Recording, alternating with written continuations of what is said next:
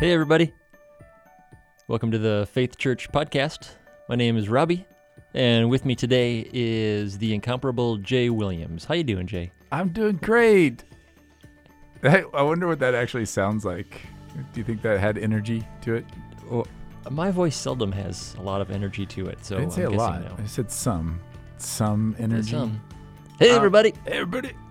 everybody. Uh, so, man, it's good to have you back. You are in in the house. I'm in the say. studio. In the studio. This is not this is not a drill, people. Nope. Robbie Helene is right with now. me in the studio. I'm looking at his face, not just hearing his voice. Speaking of face, with all due respect, what happened to yours? Okay, You, that sounded awesome. well, you see, I thought you would like that. my parents weren't attractive people, and so No, you, you. I'm looking. You got a shiner, Oh. man. You look like you should have a steak so- on your eye right so now. So yeah, I go to I go to pick up Robbie this morning, like um, like we're in high school, and because he's staying, you know, here visiting because you're speaking at the men's conference this like weekend. we're in high school. So, I'm right, staying at your dad's house. Right, exactly. And so I went to pick you up, and Stacy, your lovely wife, greets me with, "What happened to your face?" so what?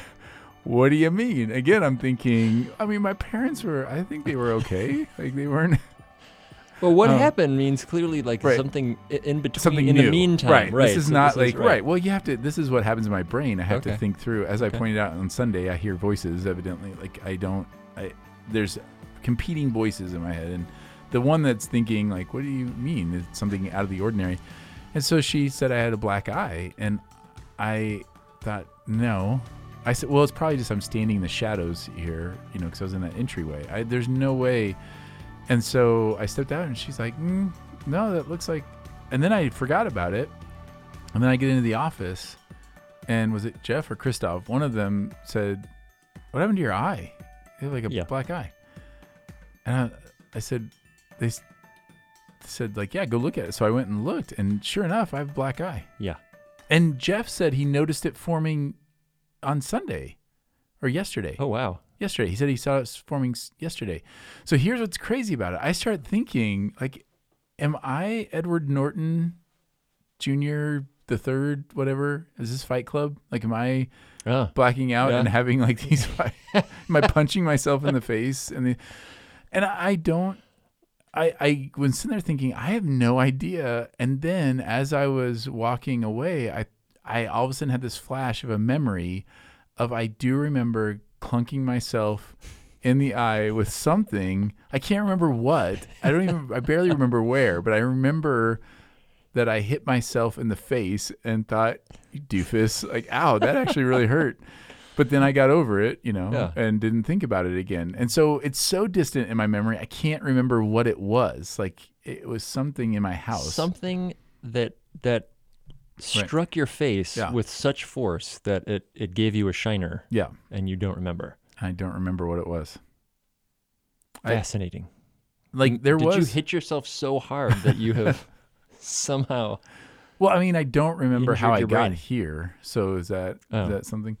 No, I. That's the last thing I remember. Actually, now that you think about it, now that you mention it. Um, no, I. I think it was like it may. Have been, I don't even want to. I don't even want to guess, but I was watching college basketball this weekend, Yeah. so it may have been like Enthusiasm. the remote control. It could have been my laptop. It could have been like. There's lots of things. Your laptop. I don't know. Do you regularly hit yourself in the face with your laptop? I wouldn't say regularly. I mean, on occasion. Okay. I don't. I don't know. So anyway, Dude, I have a black eye. I took a picture of it and I sent it to my wife, and uh, she has not responded. I wouldn't know that if were I not sitting in the recording studio with you right now in person. Which I'd just like to circle back to how excited I am that this is happening. It's happening. It's happening right now. It didn't send. Oh no, It's a good picture of me though. Yeah. that is good. You should make So- that your new church profile picture. Too bad we're not. Yeah. It's, looks a little angry, and he's got a black oh eye. my God. This is Come what it's like being a with us. pastor. No, I should come worship. This is what should be my seminary teaching headshot. There you go. Like applied theology. This is what it looks like. Applying theology is rough. It is. It is rough. So speaking of, I had to apply some theology this past weekend, Yeah, you did. um, and you were gracious enough to listen to the sermon so you could be on the podcast. Also, because I appreciate your teaching. Sure. Okay. That's um I don't I don't feel like if you had listened to the sermon you would know that your sarcasm is not appreciated right now. Hmm. Um yeah. So what do we talk about here? You haven't done this for a while. This is I haven't. usually I'm I'm a little rusty. you are a little you are a do little you- rusty. I'm not gonna lie. I feel like I'm do you guys do carrying this? all the weight here. this You're thing used to that. this is It's not like, it's uh, like riding a bicycle. Settle right back in. sorry. I had a joke that popped into my head that I'm not saying. I appreciate that. So so uh, responsible Jay in your head won again. Responsible Jay did win. Yes, Right. Yeah. That's right. I love I, my my favorite thing about Responsible Jay is once he once tiny Responsible Jay in your head has the impression that he is victorious, he seems to let his guard down that's ex- almost immediately. That's exactly what happens. because he's like, "Oh, good. I, Yeah. I wrestled Irresponsible Yep. Jay uh, into submission, and so now I'm going to let him go." At which point he immediately jumps up and says, "What I was about to say was." Yeah. What I was about to say, but it didn't say, was this thing that I just now said. And you are 100% right. If you've ever seen the YouTube videos where people, who, like compilation of people who celebrated too soon, it's amazing. it's like the marathon runner that's like, you know, dancing and then a guy flies by him or he trips and falls and then gets third place or the like all those types of things. The guy that is about to score a touchdown and celebrating and then he gets like he fumbles it like That's your internal filter. my internal filter celebrates way too early, and the other Good guy thing is I just kept like him from saying this. yeah, right. And the and and the other voice in there is relentless and is just He does not relent. No, so, um, so yeah, so that was all from me just stopping myself there. And well, this is the other strategy. Then is then I forget what I was going to say. That's the only hope really that responsible Jay has Oh. Okay. is that other Jay gets so He distracted by punches something else. irresponsible Jay in the eye so that he Right. forgets Right, he forgets the everything about it. thing So, he was going to say. Um, so anyway, I did let people in on that this past Sunday that that goes on. Yes. And I don't know how that went over, but um, I mean, the good news is I feel like responsible Jay had the mic for the vast majority of that sermon. that yes, was- yeah, responsible Jay definitely. Well, responsible Jay typically has the for the majority of the sermon. Like usually, even irresponsible Jay is kind of on his best behavior. he is. there, He so knows that's when he's supposed to He's like, all right, I'll just cool his jets. Yeah, but um, but yeah, I did I did let people in on that that there are those moments where something pops in my head and I think, oh, that would be funny, and then the other one's like, mm, no, Mm, Mm-mm. not not now, not here. Um, so anyway, that's not what we were talking about with the sermon. So I got to talk about divorce and oaths, which is a fun combination. Which I don't know if you ever combined. The, like, I mean, Jesus combines them, or he, I mean, he, he Yeah, there's them. there's definitely precedence for combining those. Uh, e.g., Jesus, which I feel like is a solid precedent to. Yeah, it is follow. interesting. I've wondered before is there a train like I like to make connections, but then that means I also have to be careful of like Yeah. over connecting things because sometimes things aren't connected. I mean, just in a regular conversation, we can talk about one thing and then it can lead to something else, but it doesn't not because they're connected. It could be any Yeah. thread. And so it is interesting that Jesus goes from anger to lust, which those two feel very like emotional. You know, th- these are these emotions that Right. come out. Um, But then the lust carry, carries to adultery, which carries over to divorce. So there's a connection there. Um, adultery is the connection between lust and divorce Yeah. and then there is the oaths, like the the vows um, that are con- the connection then between divorce and oaths, and then so there are these uh, little connections, and I've always wondered, I've always wondered, you know, if Jesus is like, is this a you know, if if people have watched The Chosen on the the Sermon on the Mount, and he's like writing out the or basically Matthew is writing out the sermon for him, he's practicing it, and you know, I don't know, I don't know if Jesus Yeah. thought through here are the things I want to say, or if it was more of a you know a more of a spontaneous teaching or anything, and it doesn't really matter um, in the It end. doesn't, and it but- doesn't, and I don't think one of those is like more holy. Like we can kind of No. default to like, well, no, if Jesus practiced something that he was going to say, that would make him less of a less deity, and it's like that. That's that's total nonsense. Like he was fully human, and um, that doesn't mean that he like misspoke, but I think part of I mean part of being human is in order to prevent myself from misspeaking, I actually think ahead of time about what I'm going to say. So I don't think yeah, I think Yeah. we can we can add confusion by assuming he had no plan and no intentionality in why he communicated these things together. I think he had way more of a plan and way more intentionality than anyone else ever.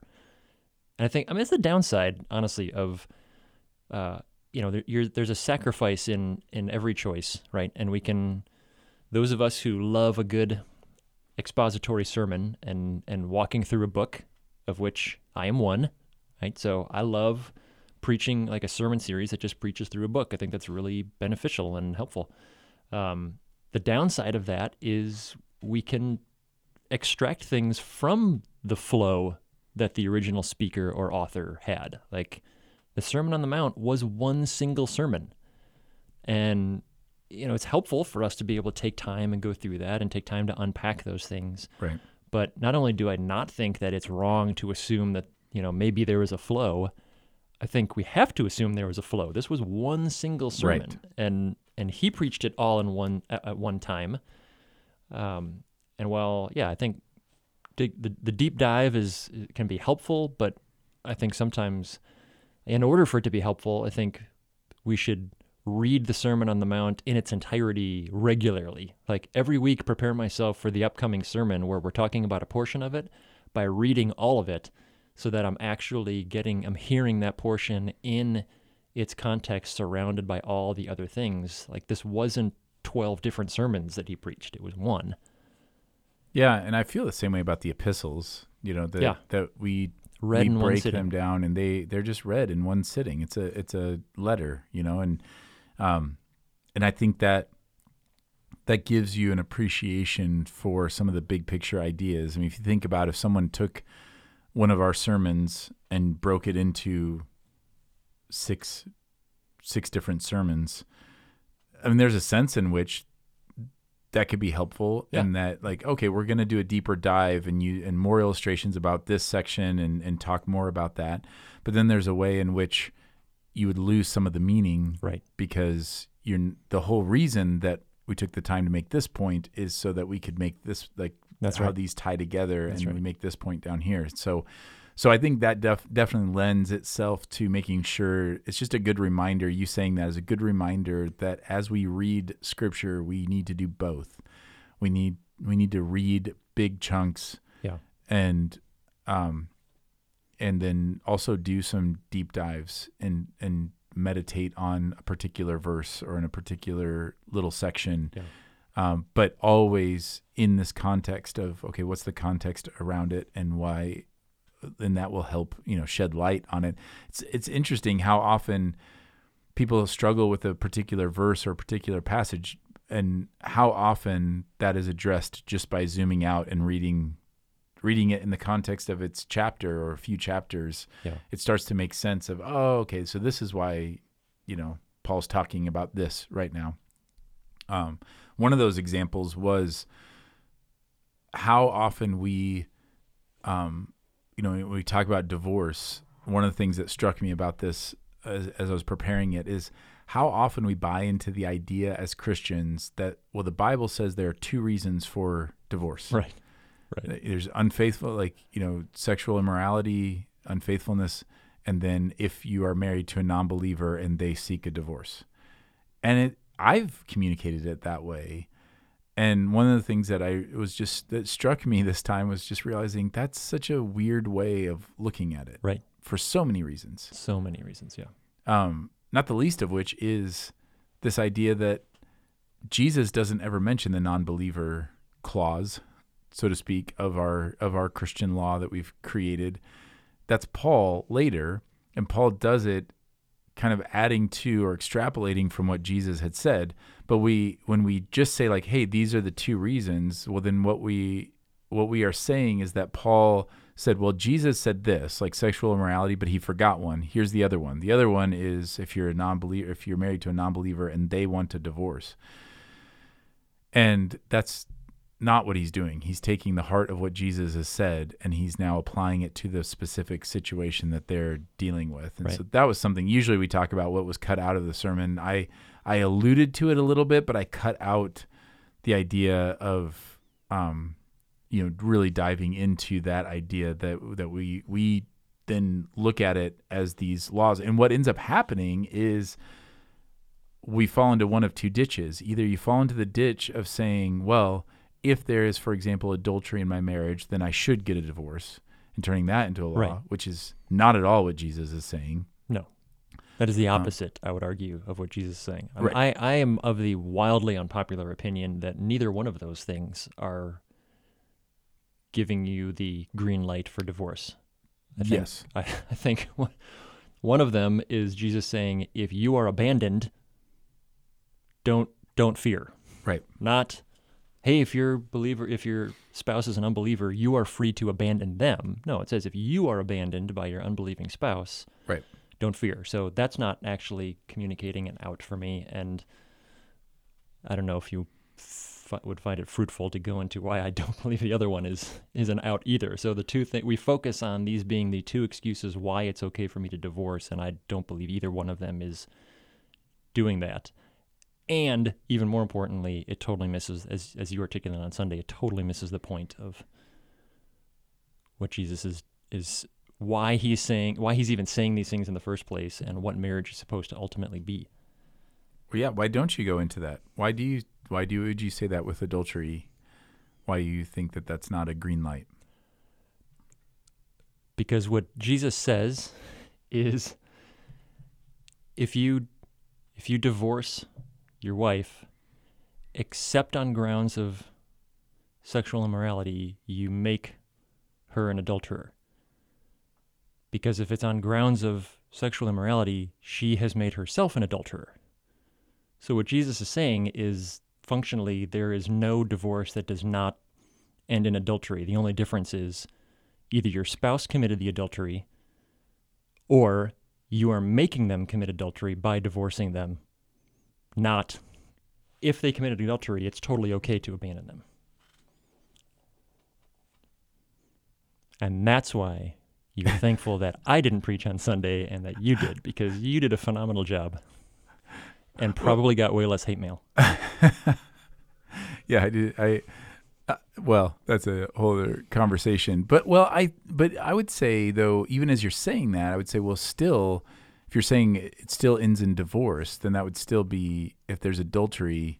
So what would you say then to somebody that says, okay, well, my spouse was unfaithful, so and and understandably is angry and bitter and Yeah. hurt, and so probably even in their flesh desires divorce like just thinks this would be easier to just end this and i'm giving that out like jesus says it's okay in this situation so he says it's okay and this is what i want so therefore i'm i'm justified in it Yeah, and that's when I would communicate. I don't think what Jesus is communicating is it's okay if they commit adultery. What he's communicating is one either either they are the ones who chose to commit adultery or you are the one who was choosing to make them an adulteress or an adulterer by your decision, but that not saying, "Hey, if they do this one particular sin, then it's totally okay for you to yeah. divorce them. Because then I mean he he adds like the really really difficult addition of and anyone who marries yeah. a divorced woman commits adultery. Like that's that's that's a hard word. And and and I don't say that lightly and that's not something that I just like wantonly drop in a counseling session but it's something that we have to wrestle with and not just say well obviously he doesn't mean exactly what he's saying so we have to figure out how to soften that um I mean we have to do what you did on Sunday which is zoom out and say well well what is the context in which Jesus understands marriage what is the context in Yeah. which the the entire New Testament understands marriage. And so if you go to Ephesians 5 and you see Paul articulating it, he says this is a picture of the gospel. So what does what does the father do with his constantly adulterous people? With me, his adulterous son, who is constantly chasing after other things. Like he pursues and secures. He even calls one of his prophets to marry someone who he knows is going to Right. constantly cheat on him Right. to demonstrate this is what the gospel looks like. It is it is loving someone who is who is taking the very gifts that you give them to lure in other lovers. Like it's this very graphic picture, but it's supposed to be pointing to this is the extraordinary way that God loves us. Yeah. And so anytime we're we're considering divorce, we have to acknowledge the question that we're asking is like is this worth is what is happening right here Yeah. worth distorting the picture of the gospel to the people who are watching this happen? And and I was I appreciated that you brought up and there are sometimes like if if a spouse is in danger, like there are times when that's a legitimate question to ask. Mm-hmm. But the vast majority of the time, it's really coming down to this is more work than I wanted. This is, you know, I, you, you brought up the, you know, this isn't the person that I married, which is true of literally every Everybody. person who has ever gotten married. If Yeah. you were the same person that you were when you were 18 or 20 or 25 or whatever, that's actually a problem. Like, Right. hopefully you Yeah, have progressed. You have, be, you're not the same person Yeah. you were when you were a, a child. Um, like, so that's everyone. Um, like we've got to be able to zoom out and say, but what what is the potential um, gospel damage that is that is done in this? Because our lives, our marriages are so much bigger than just our own contentment. Right. Yeah, and I so yeah, I did try to to walk that well, not really even walk a line. I I want to I want to call people always to trust just to trust Jesus. I mean, I know it sounds so simple, but just to say, okay, whatever he asks you to do, you don't need to be afraid of what he's going to ask you to do. Right. Because whatever he's going to ask you to do is is the road to abundant life and Mhm. intimacy with him. Our God is a good father. He gives good gifts to his children. He you don't need to be afraid of what he's asking you to do. And that's a big part of it is rather than using these we basically end up using them as the Pharisees did. We just change the wording of it. But we Yeah. use it as a justification to do what seems Right. right to me or easiest to me or what I really want to do. what I really want to do. And I want to say, often for very understandable reasons. Yes. Like I don't want to make it sound like, well, you just want to get a divorce, and so you're like you're making a big deal about this. It's not like there have been just heart wrenching situations that I've walked with people through where you're saying, I don't blame you at all for wanting this. right. Absolutely. Like if I were in your situation, I would want that. Like it's not it's not that. It's saying, but let's seek together what is the spirit doing. And that's why I tried to point out that divorce was really it's more of a mercy. Like it's yes, it's going to fracture this, but God sometimes is just in his he's always merciful. yes. And so there are times where it's like, yeah, this is a load that you can't bear. But but the parallel between what Paul says about non-believers marrying a non-believing spouse and what Jesus says about adultery is that it's it's more about if if you've been abandoned. Right. And so what you would have had in that culture are people who are who are following Jesus and then imagine a, a, a woman who whose husband just abandons her right. and says like I I'm I'm done with you, but she knows divorce is wrong, that God hates divorce, and so she feels like okay, I still have to stay tethered to him, but in that culture would have meant she has no Right. path That's, that's a death sentence. it's a death sentence, right? And it's to that that Paul says the Lord has called you Yeah. to peace. You're not just, You're not enslaved. enslaved. And so so those are the kinds of extreme things. And and you and I have both walked with couples through that where I, I'm sure where one spouse is desiring reconciliation and trying everything, but the other spouse is just they're done and they've left Yeah. and they've abandoned and they've like for whatever reason those are the times where I've said you just need to be at peace. You they you know they've asked for a divorce. They have abandoned. They are resisting at every turn. They don't want to reconcile at all. Yeah. The Lord has called you to peace. But those are situations also where that person is desperately trying, you Yeah. know, and they want their their focus is I want to pursue Christ in this. But then what has happened because of that the divorce is still painful, but Mhm. at least they are they are then receiving that divorce in a way where they know they have a clear conscience that they have trusted Jesus on and that this is the road that he's on and that they can then receive that mercy. Yeah. And that they don't they're not self-justifying. And that's the thing that always makes me the saddest is if somebody says, "Well, um, yes, I got divorced. It was on biblical ground. I had biblical grounds." Which always speaks to self-justification. Right. And even if that is what Jesus would have in fact led you towards, like even if that would have been a situation where it would have been, um, where, you know, where your pastors or uh, would have said, "Don't, you're not enslaved. Like be, be free from this." They they they don't get to receive the the the peace of that because they they um justified themselves. Like they Right. they grabbed Right. that without trusting that they would receive it. So it's like a like a child who thinks they're not going to get the the cookie, uh, you know, a cookie that's in the pantry, and so they take it and they eat Yeah. it in secret, and they feel justified in it because well, everybody else got a cookie, Right. but they aren't going to enjoy that cookie the same way that they would have if their father just gives it to them. You know, like if they receive it in his presence and they know, like, okay, Right. this was good, and Because now there's there's shame associated with Right. it that you don't get to release when your excuse is, well, but this was okay for me, right, as opposed to, do Christ Christ is is carrying me through this. right, Like those those sound it sounds like it's semantics, right? But it's not in No. your heart.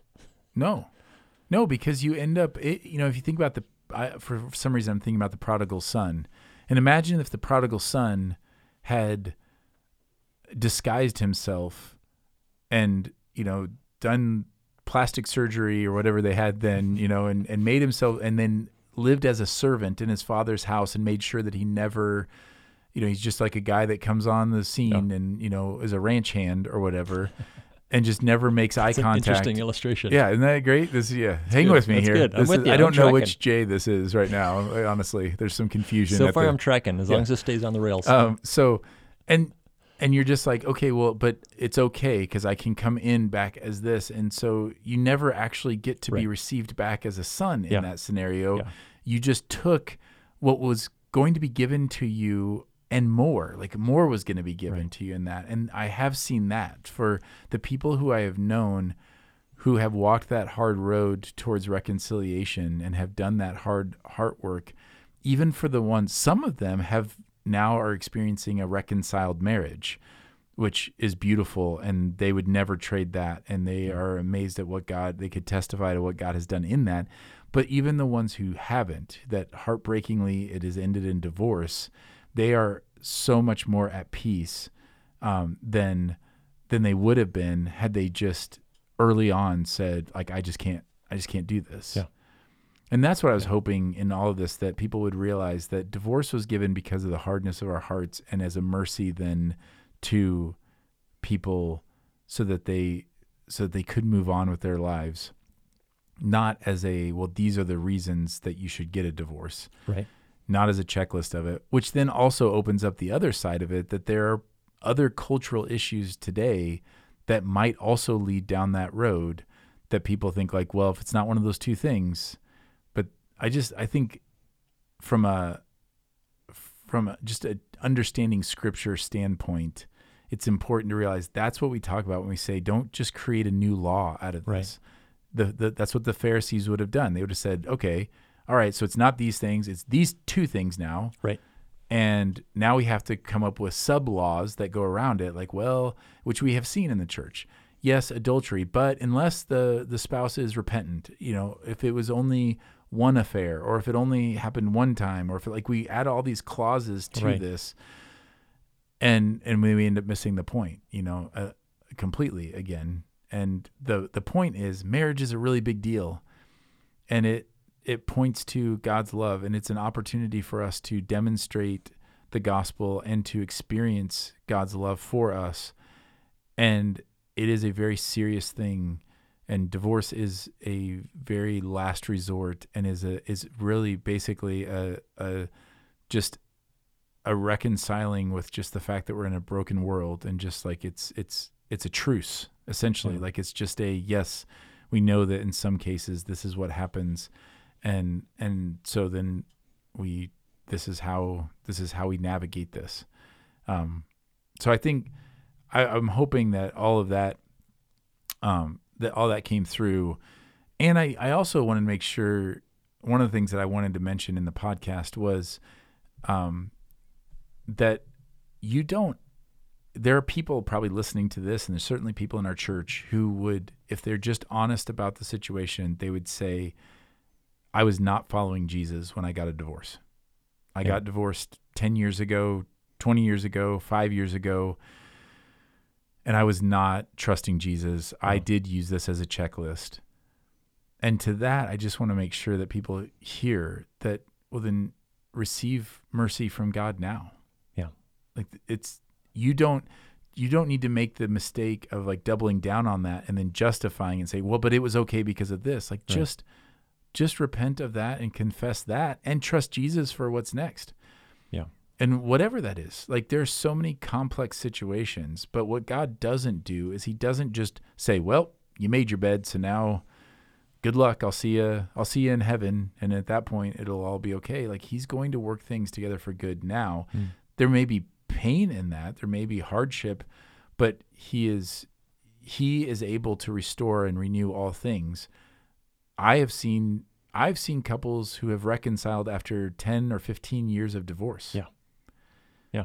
that's a possibility it's also a possibility to receive mercy in the moment and then have the biblical counsel and the spirit-led counsel to be be at peace you're not enslaved to that you you are forgiven Yeah. now move forward in the life that you have and glorify God and honor God today. Like we don't know. There is no black and white. That's why I just plead with people to just like let let us help you in that Right. rather than just trying to figure out how do I make this how do I justify this in my own eyes so I can sleep at night. There's a Hmm. lot better rest that is Right. available for you Right. than that. That's so good. And and I, I think it's important to to acknowledge what you did in the sermon. I, I love that you paired those two ideas just like Jesus. Um like yeah, not wasn't innovative. Um No. but what I what I thought was so important about that is then it didn't become a sermon about divorce. It was a sermon about what is it that we're actually looking for in this? What are we seeking in this? Why are we asking the questions that we're asking? Why is our heart so prone to go to, but how do I get to do what I really want to do and still kind of look like I'm obeying the Bible? Yes. So, how do I get to not keep any of my promises? What's the phrase that I can use or the way that I can do this in a way that I don't actually have to ever keep my word? Because what I want is to not have to keep my word. Like what what is it in our heart that makes us look to scripture as where do I find the loophole? How do I get to do what I actually want to do? Because I don't want to I mean, if I'm being honest with myself, when I'm doing that, it's because I don't want to glorify God with everything that I do, say, and think. It's because I want what I want. And and you know, there's a sliding scale of because my current situation or the person I'm dealing with is objectively evil, all the way to I'm just mildly annoyed and I believe that my comfort is primary. Like there's there's a wide scale Yeah. of of how that fleshes out. But but the similarity is it ultimately lands on, but I want what I want. So how can I use scripture to make it okay to get what I want? And I, and what Jesus is constantly pulling us back to, and what Paul is constantly pulling us back to, and Peter is constantly pulling us back to, is, but we're supposed to want Christ. Yes. I'm supposed to want Jesus above all else. I'm supposed to want to look more like him and to understand that I am his ambassador to the world and that the choices that I make reflect Christ to everyone else around me. And I should care about what I'm reflecting, not in a what do people think of me sort of way, but in a like, are people, is what I'm reflecting making Christ seem as beautiful as he is to the people Mhm. around me? And will this decision make reflect m- a more accurate picture of Jesus or will it reflect more of me? Like am I is that even crossing my mind about how what my decision or what I want is going to reflect Jesus? Like that's what they're constantly pulling us back to. So for Jesus to say like you, even the way you make promises, you're doing so in a way to make sure you don't have to keep your word. Right. What if instead, when you said yes, you meant yes? And when you said no, you meant no. Like then you don't have to worry about all these rules and loopholes. Just be a person of integrity and do what you say you're going to do. Or give someone a no as opposed to the manipulative maybe. We'll see. We'll, Right. Like that's as a non-committal. That one, uh, that one works its way out pretty regularly, and Oh yeah, which we do that because we think yeah, we always think it's it's nicer to say maybe or Right. we'll see, but it's it's not it is way kinder to just say Yeah. no. for everybody Right. because now nobody has to worry no one has to think about that again. You don't have to wonder everybody's been in the situation where like, well, I don't I don't know if I don't know if I can count on this person yet or not. And we've been in the situation where we're still like, oh, I still have to have that conversation that I'm not going to be able to do that. I need to. I'm not in front of my calendar right now, so I need Yeah. to actually check before I commit. I want to see if I'm free that day. Yeah. Like, there's a legitimate reason to say, right. like, "Hey, I'll get right back to you." But that moment where I'm like, "This is 100% going to be a no," Yeah. I just don't want to tell you to your face, and I don't want to tell you right now. So I'm going to drag this out. Yeah. Like that's that's the worst. And And, I'm saying that as somebody who f- does has done that a lot. Oh yeah, and and I do think. Oh man, you said something now I forgot. I need to write these things down better. I try. Well, you, you're right in that. Yeah, those that idea of loopholes, like trying to figure out how can I justify what I really want to do, and that still comes back to trusting. Like at the end of the day, I have to say, okay, do I trust that God's road is better and full of life and more joyful? Yes. and when I don't, I kind of I hedge my bets and and we say, well, okay, but if I do that, it, it goes back to the divorce thing. I've had people say, well, I didn't, I, you know, where they've told us after the fact, basically like we're getting a divorce. You say, well, why didn't you come and talk to us? Well, I knew what you were going to say.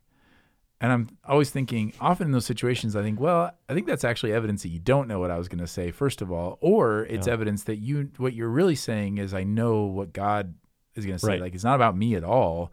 So you just didn't want anybody to tell you what you knew the Holy Spirit was already telling you. But in those situations, I, I still am empathetic towards that Yeah. because whenever you bring something like, what if, um, what if, what if God says no to this thing? Like, what if I, Mhm. what if I want to go on this vacation and I am feeling weird about, okay, but it's going to cost, you know, $2,000.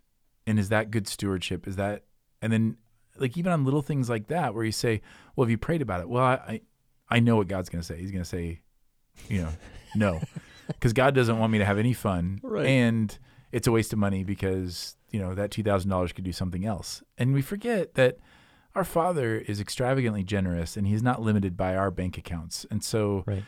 I'm thinking, wouldn't you rather, and th- these are the things I have to tell myself, wouldn't you rather go on the vacation knowing that the Lord has blessed that and you felt at Yeah. peace to go do that, Yeah. or stay home and feel at peace knowing like no, God has something different and and better for me and I'm going to trust him in that rather than just going and again like the cookie just taking it.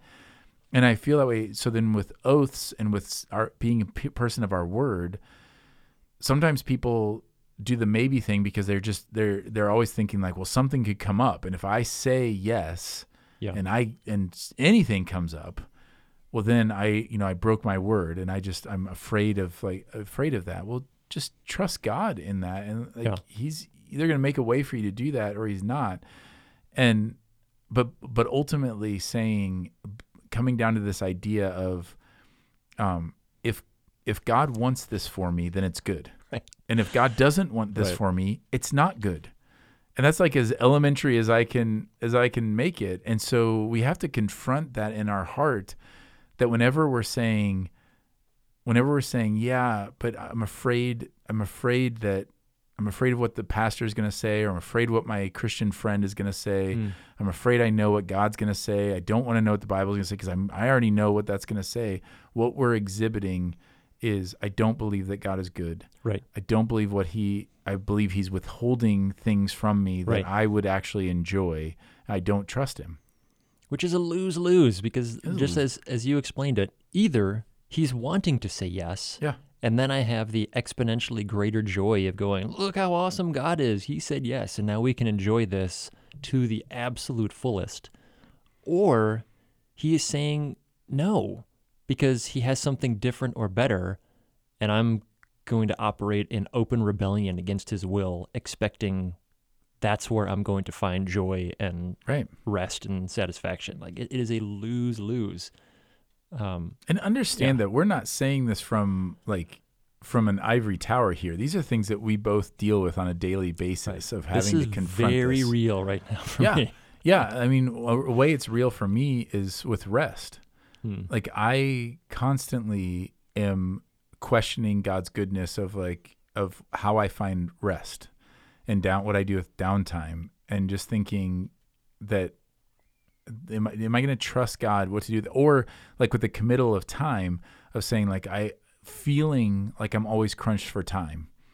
Rather than just saying, you know what, I can go do that. I'm not going to worry. Like, well, what if I don't have enough time to write my sermon? What if I Hmm. don't have enough time? What if something comes up and I can't, like, that happens with me.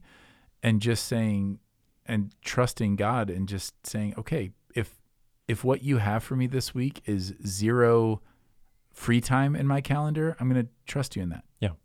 You know, or, um, just trusting him that he is going to take care of those things. That doesn't mean you say yes to everything. He Yeah. says, let your no be no. Like you, James says, let your no be no. Jesus says, you know, it's either say yes or no. He's not saying you should always say yes, which he does in the retaliation. That like there are times where Jesus right. says, in certain contexts, yeah, you should always do Yeah. this. But when you're talking about saying yes or no and committing to things, feel free to say no.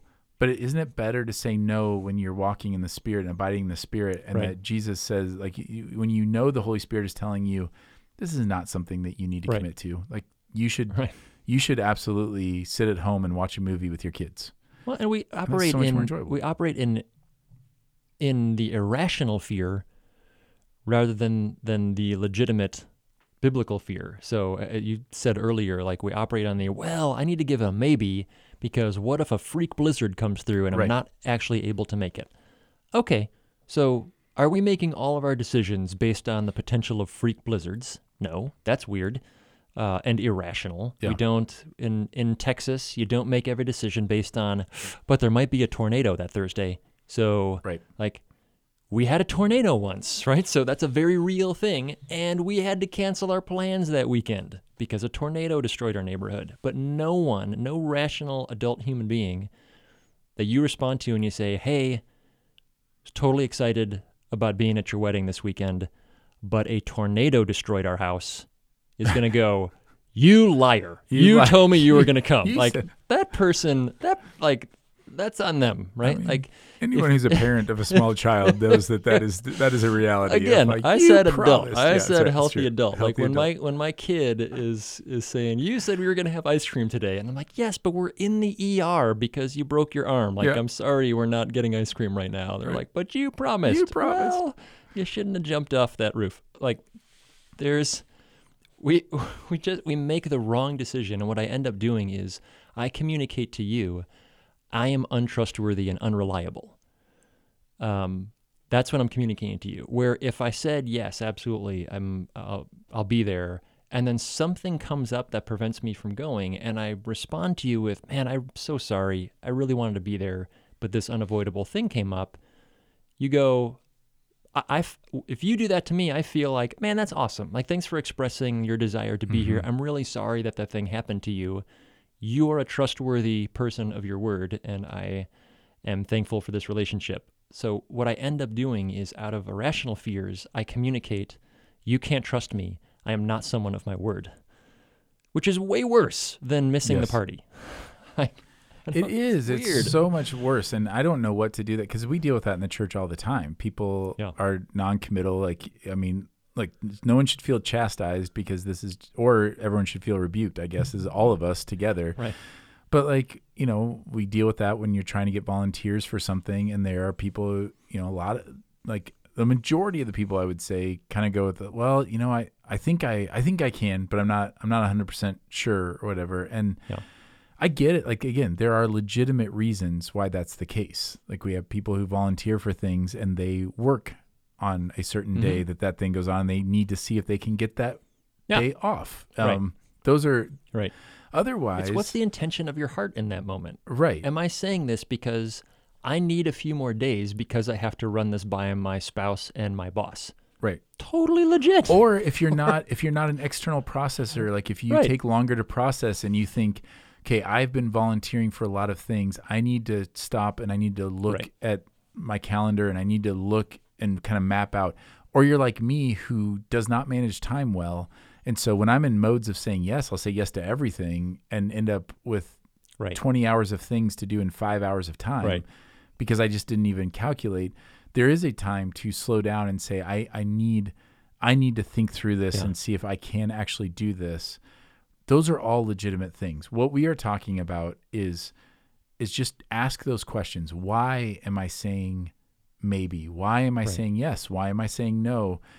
And just slow down and think about that for for a lot of us it, you know there's the thing of i want to leave but i don't want to commit because what if something better comes along well Yeah. you know I, I i just think like most of the time when we do that we end up doing nothing because Correct. something better never does come along Correct. and then if something better does come along well it depends like we we've done that before where i commit to something and then something that i would rather do comes up as an option hmm and the my litmus test is if I explained this opportunity to this other person, would they encourage me to go Hmm. or would they not? Hmm. And that's not bulletproof. Yeah. But for example, if you and I, if you said, "Hey, can we grab lunch?" and I say, "Sure, yeah, I'd love to do that. I don't have anything in my calendar. I'd love to do that," and then Giannis Antetokounmpo and Aaron Rodgers and you know, so I'm just doing Milwaukee, like Green Bay stuff. But like, if Michael Jordan and uh, said, like, "Hey, I'm I'm cruising through town and I want to grab lunch," well, that's something I would say to you, dude. Michael Jordan asked if I could grab lunch, Right. and you would say, You should do you that. You should do that. That is a really rare Yeah. opportunity. We can grab lunch tomorrow. Versus like, ah, I feel like playing video games. Like what what is it Right. that you know, or there's a there's a Rocket League tournament. I'm using my channeling my inner teenager here. there like the the reality is is that when we get when we get wrapped up in um all of these things are about serving myself. Like I'm looking for Yes. loopholes, I'm looking for ways that I can control things and manipulate things so that ultimately what I'm trying to do is protect myself Mhm. from ever having to do anything that I don't want to do in the moment or I don't want to so whether it's as serious as a marriage that I want to I want to leave my options open because what if I don't want to stay married to this person or what if I Hmm. I want to have a way to get out of this all the way to oaths and remembering that that's what Jesus is talking about people who divorced over things like burnt food because you always have an out as long as you Yeah. give the certificate you've got an out Yeah. as long as you don't swear toward Jerusalem and you only swear by Jerusalem, you have an out. Dude, that one was bonkers. Isn't that crazy? crazy like I didn't know that one. I was like reading that and going, "Is this real?" And you know, looking at other places, like this is this is genuinely this is part of the deal, and all of it is, it's it's really I think it comes down to so much of like, I I just don't ever want to do anything I don't want to do because I trust that whatever I want to do in any given moment is the best thing. Yeah. And that is completely against who God is um, and and trusting that God is actually the one who knows what's good for us and what's what's better for us. Yeah. And we can't turn it then into a law. And I, I tried to point that out. This was actually so behind the curtain and everything. This was not in in my notes or whatever, but the whole um you know persuasive thing of like telling stories, Hmm. you know, exaggerating stories or telling only part of it. Um, or you know the humor thing, all those really were in were in those, but what wasn't in there and what all of a sudden like dawned on me is yeah, the law way would be to say, okay, so therefore don't ever tell stories because it's possible you will exaggerate something. Yeah. So don't ever tell it with any kind of emotion or any kind of like voice inflection because it might exaggerate what's actually going on. Well, that's nonsense. Yeah. Like there are good storytellers. And I always want to tell good storytellers like you're a good storyteller. You don't have to exaggerate any of the details. Just tell the story. God's given you a gift to tell stories. We have people who are very persuasive. I, no one's saying you shouldn't debate or shouldn't be persuasive. Paul is persuasive at times. He uses arguments and is persuasive. Just do it in a way that's Christ honoring. And um, in the same way with humor. And I think what we get into trouble with is when we want to then turn that kind of thing into a law. And so then we say, like, well, then you shouldn't you shouldn't touch any of those things. And again, that's what the Pharisees did. Like, so if it's wrong to use humor to like tear people down or to make people feel unsafe or anything like that, well, then just don't. It's better to just not use any humor at all. Yeah. Or if it's wrong to exaggerate a story, it's better just to not tell any stories. Or if you do, don't give any emotion attached to it. Just state the facts of the story, and that would rob so much of like so much joy in Yeah. of our lives. You look like you're deep in thought on that. I am. I'm, I'm thinking about it because the, the fact that it isn't a law means like I might come to the conclusion I don't think I can try to be funny because every time Yes. I do, I say something mean. Like I just evidently can't control myself. Yeah. So I just, I guess I can't, I should not be the dude who cracks jokes in the meeting. Yeah. Like I might come to that conclusion, not because the law is don't Right. ever make jokes, not because you know like the Pharisees we've we fence the Torah and go so that we don't commit this sin, we come up with this new law, and then that becomes the law. So now not making jokes is the law. Like Right. that's true, but uh, but I might come to the conclusion that I can't tell stories like until, until I get this figured out because for whatever reason I I am incapable of telling a story without untruthful exaggeration. Like what on earth?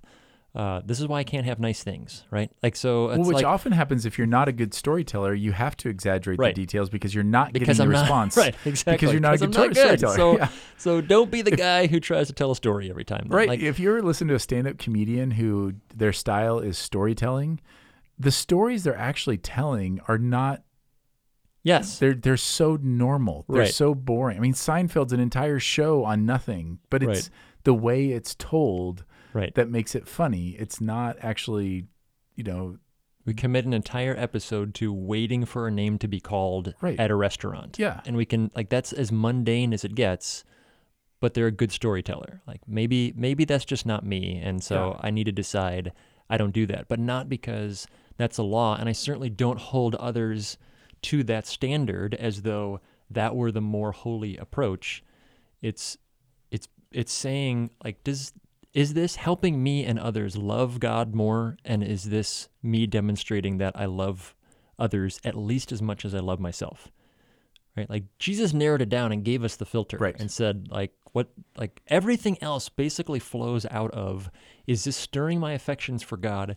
Is this demonstrating God's love to others? If it isn't, well, it's probably not the best plan. If it is, then, like, amen and, and, and let's go for it. And, and that's going to, you know, there's a there's a gray area in that where that's some of those things are going to look different for you than it is for me. right. But we want to like we like the control of, but law is law, and if it's law for me, then it's got to be law for you too. And what I really want to do is this other thing. So if I can figure out the loophole in the law, then I can know how to actually do the thing that I want without breaking the law. And it just it becomes very controlled Mm-hmm. and and self-justifying versus the much more nebulous but much more biblical is this stirring my heart for Christ? Is this demonstrating my trust in him in all things that his way is better? And is this demonstrating more love to others than it is to me? And it's and it's so much more stressful like to live like that where you're trying to control all of those things you alluded to It that is. earlier but it's it's like the old adage that you tell kids about telling the truth like telling the truth is way less stressful because you don't have to keep straight what you said, you know, what what have to version you told to whom or whatever. And in a very similar way with both of these things, um, and and and then all the things that are applied, the principles that are applied out um, to to other areas of life, it's just so much less stressful to to not to let Christ be your justifier and to to, trust not the one who is yeah. sovereign over everything. yeah, it's just so much less stressful, and Amen. to to not have to manipulate things or justify yourself or whatever because we don't even buy it. Like the the spirit in us will testify to like you, Right. Like we won't be able to justify those things um, forever. It's a lot of work to keep that up. Where you Just it's so wears much, on our soul. it does. It's just so much freedom is actually in just trusting and being quick to confess and quick to and to, to trust God in in whatever road he's asking you to go down, whether it's you know, whether it's as serious and painful as just as difficulties in marriage and to to trust him in that, it's so much freer to just follow him day by day with a community of people who love you and point to point you to Jesus.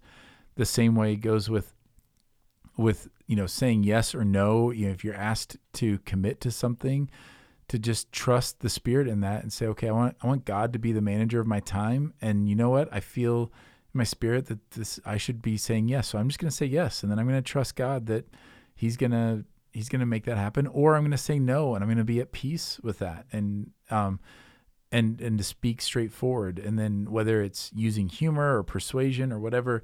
I just I love like you said it's it's different. There's so many things that are different for different people. Um, that happens a lot, by the way, in preaching. And when I when I teach at seminary and talk to young preachers, there's always this pressure of mimicking other preachers. That's good news, bad Yeah. news. We have access to so many different Yeah, preachers yeah. because of the internet. But that's bad news too, because that's a million more people that I can compare myself to. Right. And I had um, somebody one time say, you know what? I just had to learn I don't use humor in sermons. Mm-hmm. Not because they thought humor in sermons was wrong at all, but Yeah. they just realized it did not, if they didn't get a laugh, it kind of would spiral them. Mm.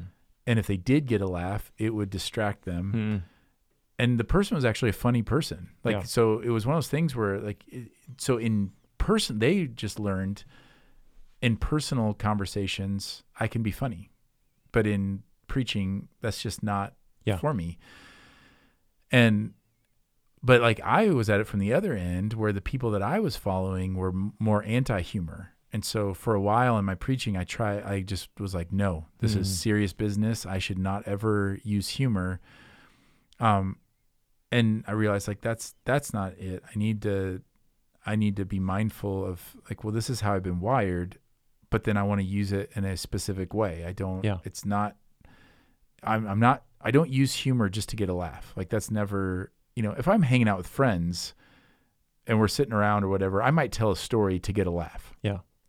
But when I'm preaching, I don't tell stories to get a laugh. I tell if I do use any humor and if it actually works, it's meant it's meant to open like to soften people and Yeah. to make people feel at ease to get them to think sometimes it's to get people to think about a particular situation that's a hard situation. And so if you can add a little levity to it it can make it a little more palatable to to just to look at it so we can laugh at ourselves or whatever.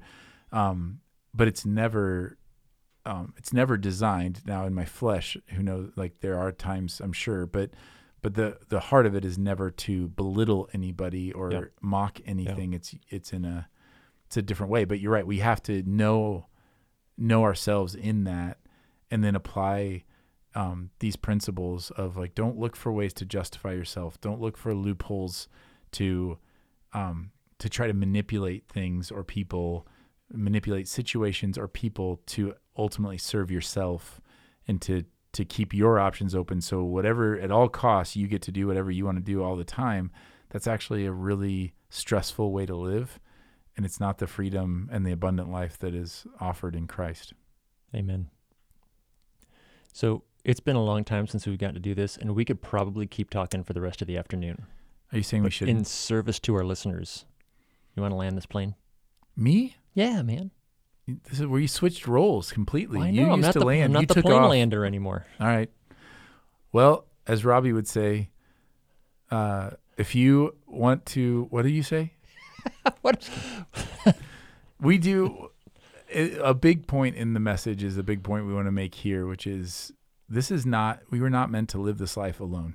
Amen. You are not meant No to navigate this. I'm not meant. None of us are meant to navigate this, the Christian life, by just listening to a sermon and then processing it in our own mind, and then and and then just trying to live that out.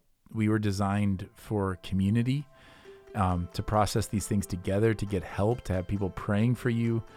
So whatever situation you're in, um, we would love, we want to walk with you. We want to connect you with people. And like I said on Sunday, what do you have to lose? So whatever, Yeah. whatever it is, Jesus is trustworthy. His way is trustworthy. And we want to help you figure out how to walk in that and abide in him. So you can email us at connect at faithpeshtigo.com or uh, connect with us on a Sunday or give us a call. But let us let us walk with you in this. And until next time, as the great Robbie Helene once said, grace and peace.